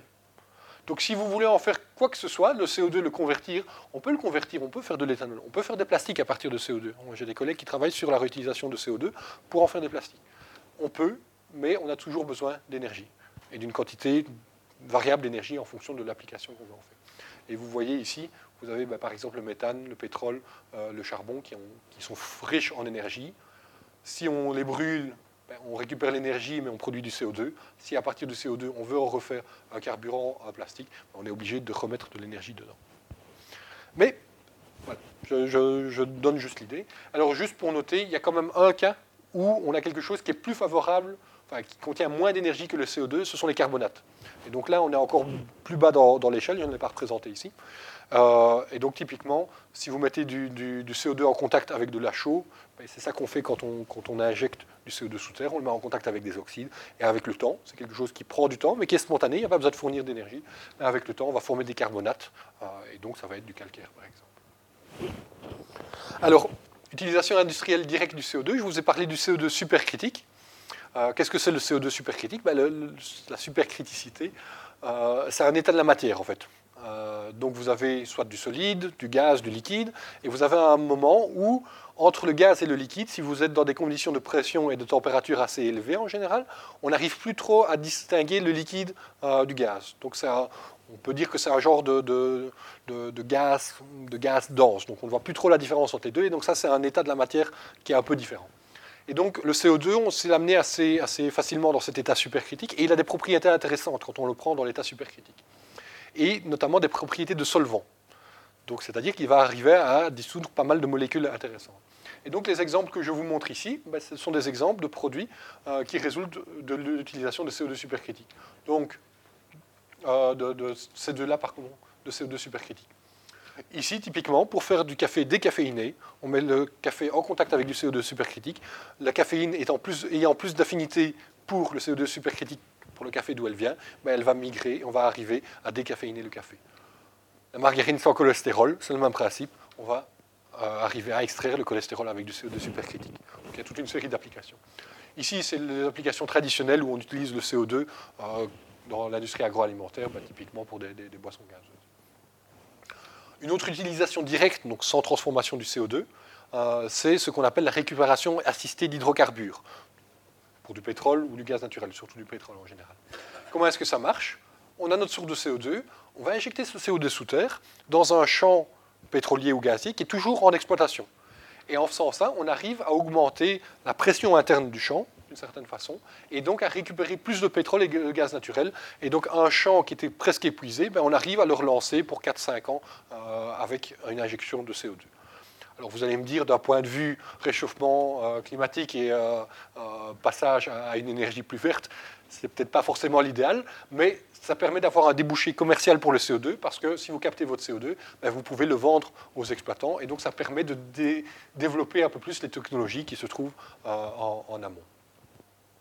Et c'est une des, technologies pour le moment qui réutilise le plus de CO2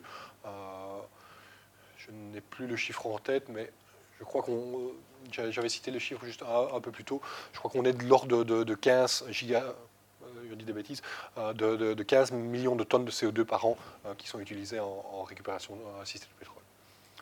Donc c'est quelque chose qui se fait déjà à grande échelle, principalement aux États-Unis, au Canada.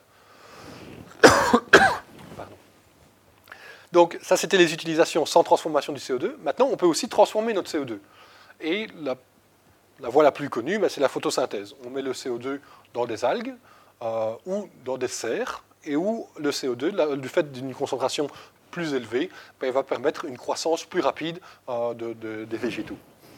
Et alors, j'ai visité, ça c'est euh, des unités pilotes où on a des serres à perte de vue, où on met dans des sachets comme ceci les algues qui vont recevoir le CO2 et donc vont croître. Et à partir de ces algues, c'était l'unité que j'avais visitée, ils ont différentes applications. On peut en refaire des matériaux de construction, on peut en faire de l'huile alimentaire, on peut en faire du lubrifiant, on peut en faire un, carburant, euh, du charbon actif, des fibres. Donc il y avait pas mal d'applications différentes.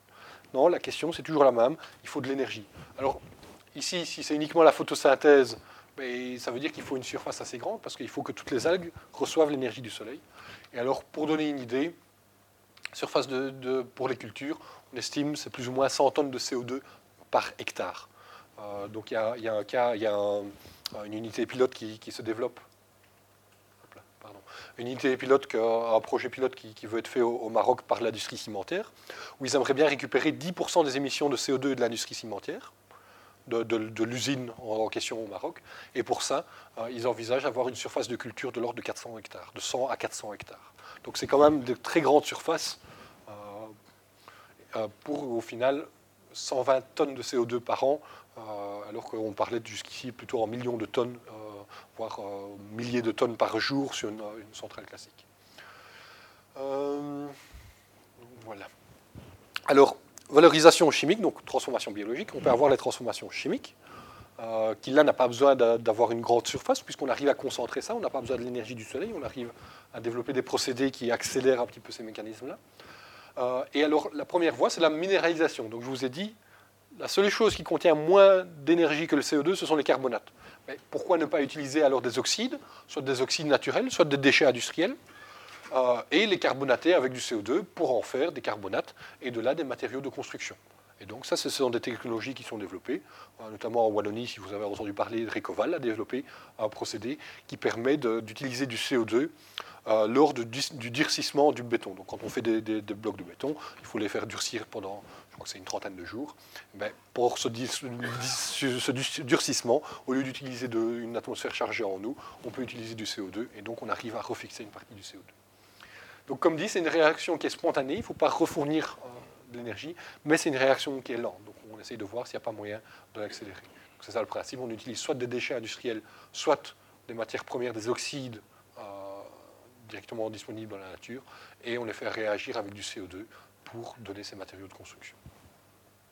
Donc c'est une des voies qui est étudiée, qui n'est pas encore euh, commerciale, mais qui est il commence à y avoir quelques entreprises qui essayent de, commercialiser ces, technologies-là, mais il n'y a pas encore d'unité pilote à, très très grande échelle.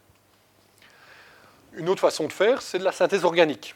Et donc là, on a je vous parlais de, la chimie organique, ben, à partir du carbone, de cet atome de carbone, on peut refaire énormément de choses. Euh, pour vous donner un ordre de, grandeur, la pétrochimie utilise environ 6% des ressources euh, fossiles. Donc la plupart du pétrole gaz naturel qu'on extrait du sol, ça va être brûlé. Donc c'est vraiment une utilisation pour l'énergie. La quantité qu'on va utiliser pour fabriquer, pour faire du, du, polyéthylène, du polypropylène, les plastiques de, la vie de tous les jours, c'est relativement peu. Donc, c'est 6% des ressources fossiles. Pourquoi est-ce qu'on n'utiliserait pas du CO2 pour les faire et ainsi euh, laisser le, pétrole là, où il est euh, sous terre? Alors, on peut faire pas mal de produits différents qui permettent d'avoir une haute valeur ajoutée en fonction du produit qu'on veut faire. Et j'en montre quelques-uns euh, ici. Donc, vous avez par exemple de l'aspirine qui, dans son, procédé de synthèse, utilise du CO2. Vous avez des polycarbonates. Ça, c'est un procédé qui existe déjà. Il y a déjà plusieurs usines qui existent de façon commerciale qui font du, polycarbonate à partir de CO2. Vous avez de l'urée. J'en ai déjà parlé. C'est aussi quelque chose de, largement développé, donc un engrais. Et ici, la, photo montre du, polyuréthane. Euh, je peux peut-être en, toucher un petit mot. Polyuréthane, je ne sais pas si vous avez dû faire des travaux de rénovation euh, récemment. Il y a eu un gros problème sur le marché de, ces matériaux isolants, du polyuréthane, parce que pour le moment, pour le synthétiser, la voie royale utilise des isocyanates, qui sont un intermédiaire qui est, qui est très toxique. Si vous avez entendu parler de l'accident de Bhopal en Inde, c'était des isocyanates. Et donc, pour le moment, il y a relativement peu d'usines qui font ça dans le monde. Et donc, il y a eu vraiment un problème dans plusieurs de ces usines, je pense, en même temps. Et donc, il y a eu vraiment de très longs délais de livraison pour tout ce qui était polyuréthane dans le marché de la construction. Donc, même, euh, je veux dire, même chez le, particulier. Une voie alternative pour la synthèse de polyuréthane et de matériaux isolants consisterait à utiliser du CO2 euh, pour faire ces matériaux-là. C'est une voie qui est toujours à l'échelle laboratoire, ce n'est pas encore développé. Mais si on veut aller vers euh, une voie, on appelle ça les NIPU, donc c'est non-isocyanate euh, polyurethanes. Euh, si on veut faire des polyuréthanes qui n'utilisent pas ce composé isocyanate très toxique, eh ben, le CO2 est une des technologies qui pourrait être développée. Et donc là, on serait peut-être prêt à payer pour ce CO2 si ça permet d'avoir un environnement un peu plus sûr. Mais de manière générale, pour tous ces produits, ben, si on veut faire quelque chose à partir de CO2, comme dit, il faut toujours remettre de l'énergie, et c'est ça qui limite un petit peu euh, les, le développement de ces technologies-là. Alors, valorisation chimique en synthèse organique, minéralisation, une dernière façon de faire de la valorisation chimique du CO2, c'est de l'utiliser comme vecteur énergétique.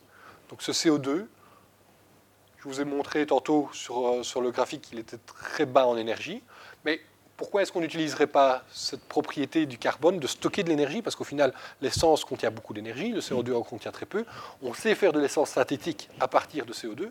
Pourquoi ne pas utiliser le CO2 pour stocker l'énergie au moment où elle est disponible et faire de l'essence synthétique? Donc typiquement, quand on a un dimanche après-midi où tout le monde, euh, il fait beau, il y a beaucoup de vent, donc on va avoir de l'électricité qui va être produite en excès. Cette électricité en excès, pour le moment, on a du mal à la stocker. On peut la stocker du jour à la nuit donc, euh, ou de la nuit au jour. Donc on peut avoir une batterie, mais le cycle de stockage d'une batterie, c'est de l'ordre de 6 heures. Donc votre batterie, vous arriverez à, stocker 6 heures d'électricité. Maintenant, si vous voulez stocker de l'électricité à long terme, utiliser les beaux mois d'été pour stocker toute l'énergie que vos panneaux photovoltaïques font, pour ensuite pouvoir les réutiliser en hiver, vous n'arriverez pas à faire ça avec une batterie. Pourquoi? Parce que les batteries ont une densité énergétique, que ce soit au niveau massique, donc en, en unité d'énergie par kilo en mégajoules par kilo ou en mégajoules par litre, par unité de volume, elles ont une densité énergétique qui est différente selon les batteries, mais qui est très très faible quand vous la comparez à, au vecteur énergétique qu'on utilise, qu'on utilisait euh, traditionnellement, le charbon, l'essence, euh, le gaz naturel, qui est même un peu plus important. Le gaz naturel a une grande densité euh, énergétique, de même l'hydrogène en densité massique, mais comme ce sont des gaz ou des gaz comprimés ou liquéfiés, point de vue de densité volumique, ils prennent beaucoup de place. Donc c'est pour ça qu'ils sont dans, le coin en bas à droite. Par contre, les combustibles liquides ou solides, eux, ont une densité énergétique qui est très importante. Donc au moment où on a cette énergie qui est, qui est je ne vais pas dire en surplus, mais qui est disponible à bon marché parce qu'on en fait et on ne l'utilise pas sur le réseau électrique, pourquoi ne pas aller la stocker dans un vecteur énergétique liquide euh, qui permettrait de faire du stockage intersaisonnier? Alors, la petite anecdote que je raconte souvent quand je parle de, la densité énergétique, euh, imaginez 25 personnes qui sont sur une station à essence, une grande station à essence, et qui sont en train de faire le plein de leur voiture. 25 personnes, la quantité d'énergie qui est transférée par ces personnes qui font le plein, c'est équivalent à la quantité d'énergie qui est produite par une centrale nucléaire. C'est de l'ordre d'un gigawatt. Donc 25 personnes qui font le plein, tellement l'essence en fait contient beaucoup d'énergie, tellement sa densité énergétique est importante ça, permet de, relativiser un petit peu. Alors comment est-ce qu'on pourrait faire ce stockage intersaisonnier euh, d'énergie? Ben, Ces technologies ont un nom, on appelle ça euh, Power to Fuel ou Power to Gas. Alors comment, est-ce que ça fonctionne? On va aller capter notre CO2, soit d'une source industrielle, soit directement dans l'air. Et ce CO2, on va le faire réagir avec de l'hydrogène. Cet hydrogène, d'où vient-il? On l'a obtenu à partir d'eau qu'on a électrolysée, donc on a cassé la molécule d'eau avec de l'électricité renouvelable quand cette électricité était disponible sur le réseau. L'hydrogène et le CO2 réagissant ensemble vont nous faire soit, en fonction des catalyseurs qu'on utilise, soit un combustible gazeux, donc ça peut être par exemple du gaz naturel, ça peut être du diméthyléther qui, qui, est assez équivalent euh, au LPG, qui peut être utilisé dans les moteurs diesel tels quels, euh, pas le LPG, le, DME, euh, ou ça peut nous faire un carburant, un combustible liquide, par exemple du, méthanol ou du diesel ou de l'essence synthétique. On le stocke aussi longtemps qu'on veut, étant donné sa grande densité énergétique, c'est facile à transporter, c'est facile à stocker, et ensuite on peut le réutiliser, soit pour décarboniser le secteur des transports, et là ça peut faire une alternative à la voiture électrique avec une autonomie plus importante, euh, puisque c'est plus ou moins équivalent euh, à, l'essence, soit pour reproduire de l'électricité au moment où on en a besoin et au moment où les énergies renouvelables produisent moins d'électricité. Alors, je disais, le CO2 vient soit de la capture de CO2 dans l'industrie, soit de la capture dans l'air. Si on imagine, on se positionne dans, dans pas, 50 ans, plus ou moins, et que ce CO2-là qui va être émis par notre voiture qui roule avec un, combustible CO2 sourcé, ou qu'on récupère le, CO2 qui va être réémis quand on va rebrûler notre, notre, euh, notre carburant synthétique, ce CO2, si on le récupère soit via de la capture dans l'air, soit via de la capture dans l'industrie, ben, au final, il tourne en boucle. Et donc, on arrive à avoir un système énergétique qui soit durable, parce que c'est maintenant uniquement des énergies renouvelables qu'on fait intervenir, on peut se passer des énergies fossiles ici, mais qui soit aussi carboné. Et donc là, on profite des avantages de la haute densité énergétique de la liaison euh, carbone. Et donc, un, système comme ça est possible aussi. Bon, après, c'est une question de chiffres aussi. Euh, il faut voir quelle est la quantité d'énergie qui, est, nécessaire. C'est quelque chose qui doit, être étudié. Mais c'est une vision que je voulais partager un petit peu avec vous. Et donc, on a notamment euh, des, des, recherches qui se font dans ce domaine-là ou ce qu'on essaye de regarder, bah, c'est se dire, si j'ai chez moi des panneaux photovoltaïques, vu que le système de l'énergie est devenu complètement décentralisé, avant on avait des centrales thermiques, on avait des centrales nucléaires, on avait deux, trois centrales, pour, enfin quelques centrales pour un pays comme, la Belgique ou pour une certaine région, maintenant en fait, il y a tellement de centrales, il y en a quasiment sur tous les toits. En tout cas, il y en a beaucoup. Beaucoup d'éoliennes, beaucoup de panneaux photovoltaïques, donc on est passé à un système décentralisé. Pourquoi ne pas faire ça? C'est un peu ce qu'on étudie dans mon groupe aussi avec la partie stockage. Et donc, c'est un peu comme la, batterie Tesla, le Powerwall, mais non plus avec un stockage jour-nuit, mais avec un stockage intersaisonnier. Et se dire, ben, votre cuve à mazout, vous enlevez le mazout, vous remplacez ça par une cuve avec le carburant choisi, et ce carburant-là, vous le faites à partir d'énergie renouvelable, vos panneaux photovoltaïques, éventuellement une petite éolienne, et à partir de CO2, soit qui est livré par, par bouteille, de, bouteilles comme on a pour faire de, l'eau pétillante, soit que vous allez directement vous-même capturer dans l'air. Et alors un système comme ça, ben, vous pouvez imaginer, peut se mettre sur une île qui est vraiment coupée du reste du monde, et là vous pouvez être indépendant euh, d'un point de vue énergétique. Que pour le moment, on n'arrive pas encore à stocker l'énergie de façon intersaisonnière et on est toujours dépendant du réseau.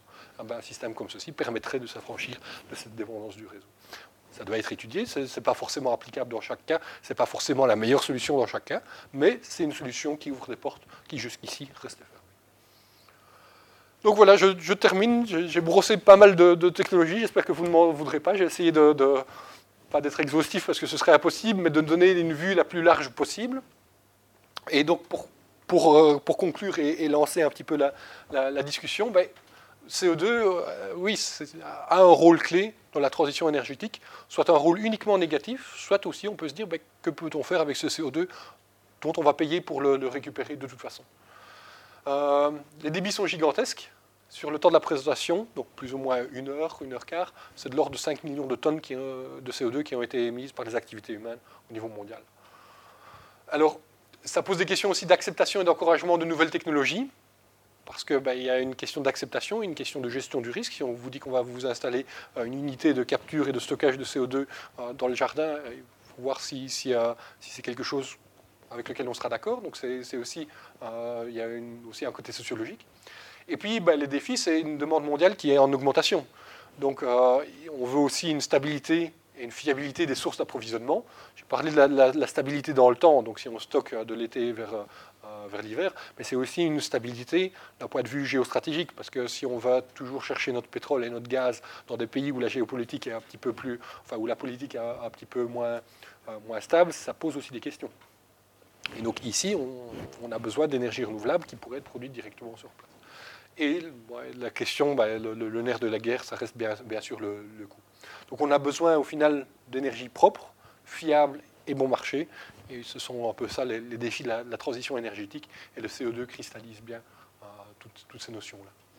Alors, je vous avais promis un petit bilan des, politiques européennes. Je vous avais présenté un petit peu ce marché ETS, euh, e ce marché du carbone au niveau européen, qui est, le plus vieux et le, plus grand marché du, CO2. Donc, il existe depuis 2005.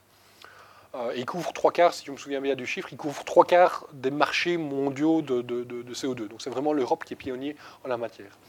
Et je vous disais, ben, les coûts ont vite diminué après 2005.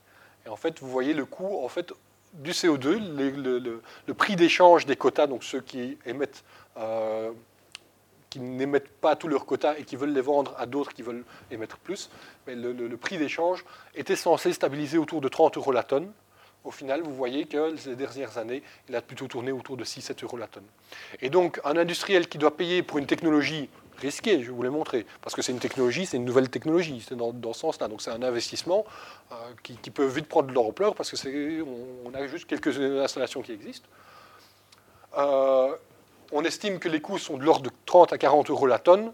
Euh, pour le moment, aucun industriel n'investit vraiment à très grande échelle parce que sur le marché du CO2, les coûts sont de 6 à 7 euros la tonne. Et cependant, il y a un intérêt très fort de l'industrie parce qu'on se rend, enfin de l'industrie, mais pas uniquement, et des pouvoirs publics, parce qu'on se rend bien compte que, euh, je vous parlais de la COP21, je vous parlais des, défis climatiques, on se rend bien compte que l'urgence, euh, est là, et donc il va falloir prendre des mesures. Et donc, il y a quand même pas mal d'industries qui, s'y intéressent et pas mal d'actions qui sont prises et pas mal de recherches qui sont faites. On va y revenir. Mais d'un point de vue marché ETS, pour le moment, ça ne marche pas très bien. Alors l'Europe a, changé un peu ça, mais il y, a, une inertie qui est assez grande au système. Donc ils ont changé le, nombre de quotas qui étaient distribués pour les périodes, je crois, 2019 à, 2028. Et donc il va falloir attendre un peu de temps que le prix puisse remonter. Mais à la base, l'idée était, très bonne. C'est juste que ce qui s'est passé ici en 2007-2008, euh, on a eu une désindustrialisation massive en, Europe du fait de la crise. Et donc, beaucoup de, quotas qui avaient été distribués aux entreprises n'ont pas été utilisés. Ces quotas se sont donc retrouvés sur les marchés et les marchés ont été inondés. Et donc, c'est la loi de l'offre et la demande. les prix ont chuté. Euh, et une question qui peut se poser ici, c'est suite à ça, est-ce qu'on n'a pas en gros un petit peu exporté nos émissions de CO2 vers d'autres pays? Parce qu'au final, vu qu'on a désindustrialisé en Europe, ce sont d'autres qui ont ces émissions-là. Alors, l'Europe est peu présente dans la répartition des sites de, capture et, stockage de CO2. Euh, bon, c'est un graphe assez intéressant parce qu'il liste un petit peu différentes installations à grande échelle qui, qui, existent, avec différents types de technologies. Donc, par exemple, pour la production d'électricité, euh, l'industrie chimique, la sidérurgie, la production de gaz de synthèse, la production d'engrais, euh, raffinage de pétrole, euh, traitement de gaz naturel, adoucissement de gaz naturel, production d'hydrogène. Et vous avez les différents projets qui ont été faits. En rouge, c'est des projets où on stocke le CO2 uniquement. Donc il est sous terre et on, le stocke là. En vert, on l'envoie sous terre, mais c'est pour faire de la récupération assistée de pétrole. Donc, vous voyez, récupération assistée de pétrole a plus d'intérêt que le, simple stockage où on paye pour se débarrasser de quelque chose qu'on ne réutilise pas. Et il y a deux projets qui, euh, sont européens, c'est Snowvit et Sleipner. C'est deux projets en Norvège, ce n'est même pas la communauté européenne. Pourtant, il y a eu pas mal d'incitatifs euh, financiers, il y a eu pas mal de projets de recherche. Donc l'Union européenne n'est pas tellement à la traîne en, matière de technologie sur le, CO2, elle est même assez en avance, puisqu'il y a pas mal de, choses qui sont développées dans les universités, dans les centres de recherche européens, euh, parce qu'il y a cette conscience de l'environnement qui est, traduite par les objectifs ambitieux. Mais au niveau concrétisation, ben, le marché européen du CO2 n'a pas permis euh, de, mettre en place euh, des, unités de captage de CO2, de capture de CO2 à grande échelle principalement là où ça s'est fait, c'est aux États-Unis, au Canada. Euh, ça commence en Chine, à Taïwan un peu. Pourquoi aux États-Unis et au Canada? Parce qu'eux ont des grands espaces inoccupés où ils font cette récupération assistée de pétrole et ils ont des ressources de pétrole et de gaz naturel sous terre qu'on n'a pas en Europe. Et donc c'est la raison principale pour laquelle ça s'est beaucoup plus fait là. Alors, peut-être une bonne nouvelle. L'objectif européen de réduction des émissions de gaz à effet de serre 2020 est relativement en bonne voie. Donc les émissions en 2020 doivent diminuer de, de 20% par rapport à l'année de référence 1990. Si on regarde on était à 100% en 1990. On voit que déjà en 2015, on est un peu en dessous de 80%. Donc cet objectif-là, on le remplira. Mais au final, la question, c'est plutôt, est-ce qu'on n'a pas juste délocalisé nos émissions CO2 et fait produire tout ce qui était un peu plus polluant en Chine, en Inde ou dans d'autres pays où la main-d'œuvre est moins chère? Et donc, ça, c'est aussi un problème. C'est pour ça que l'accord de Paris, d'une certaine façon, est tellement important parce que c'est la première fois que tous les pays se sont mis d'accord. Je passe les, États-Unis qui, s'en, retirent, mais tous les pays se sont mis d'accord pour œuvrer ensemble hein, sur cet objectif-là. Alors, au niveau des perspectives, ben, je vous ai parlé de technologies qui sont, je pense, relativement peu connues du grand public. Et pourtant, dans, les milieux. Euh, dans, le domaine, c'est quelque chose qui a quand même une importance assez, assez grande. Ce sont deux projections qui ont été faites par l'Agence internationale de l'énergie, donc euh, International Energy Agency, en 2011 et 2015. Et donc, ils comparent un petit peu le scénario classique, celui-ci, et le scénario qu'il faudrait suivre pour diminuer les émissions de CO2. Donc, ceci, ce sont des gigatonnes. De nouveau, c'est du CO2, pas du CO2 équivalent, donc c'est pour ça que les chiffres sont un peu plus petits mais pour diminuer les, émissions et arriver à quelque chose qui respecte le scénario 450. Le scénario 450 est le scénario qui permet de rester en dessous des 2 degrés de réchauffement euh, moyen.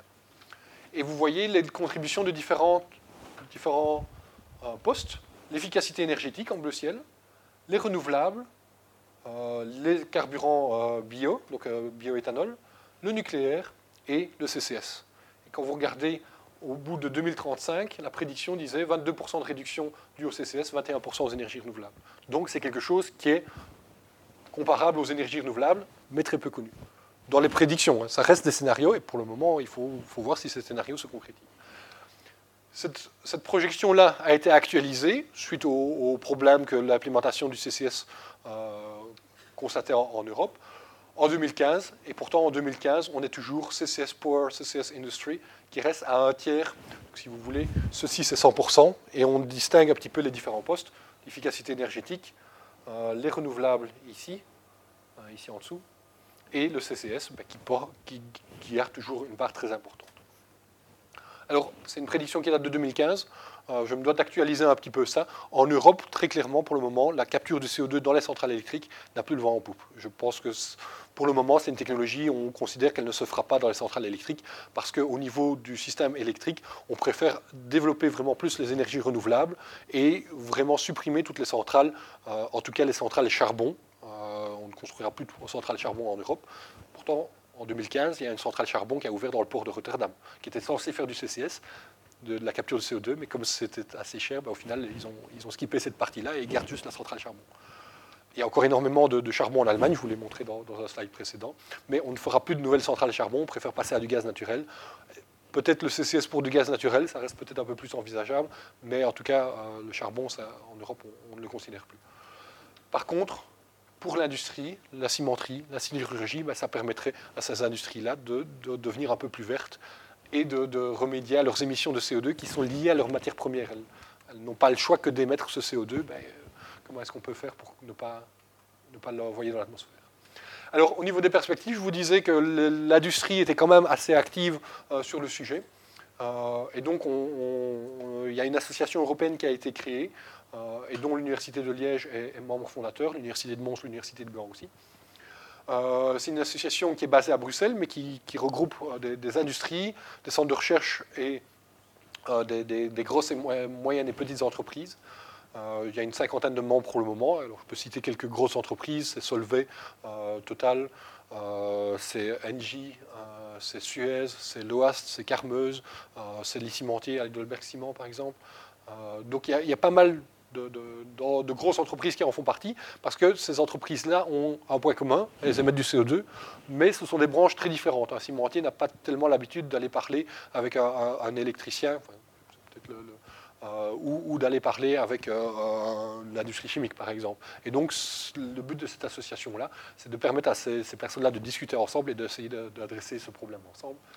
Et en particulier de, de, faire la promotion de technologies qui permettent la réutilisation de CO2 pour les différentes utilisations que je vous ai montrées.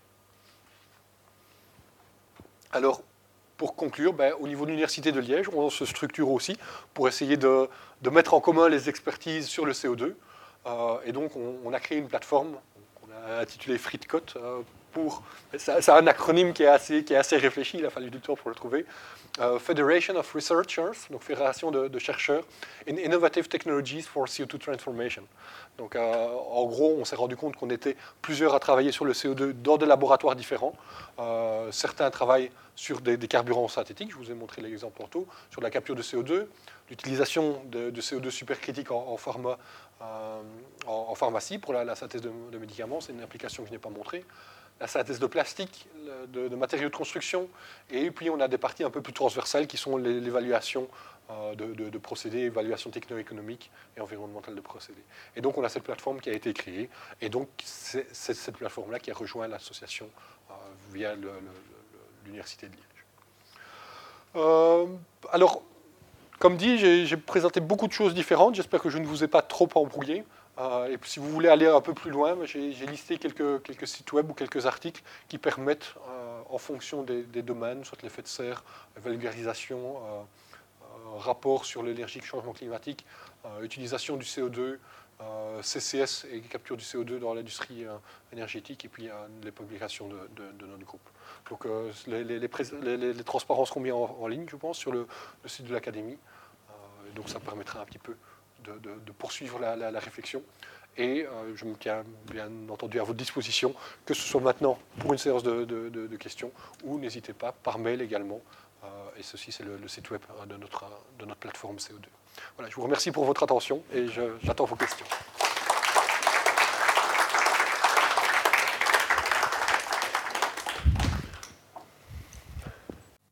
Les sciences. La connaissance. La connaissance. L'histoire. La, nature. La médecine. La médecine. L'éthique. La, psychologie. Les arts. Collège Belgique. Collège Belgique. Collège Belgique. Lieu de savoir.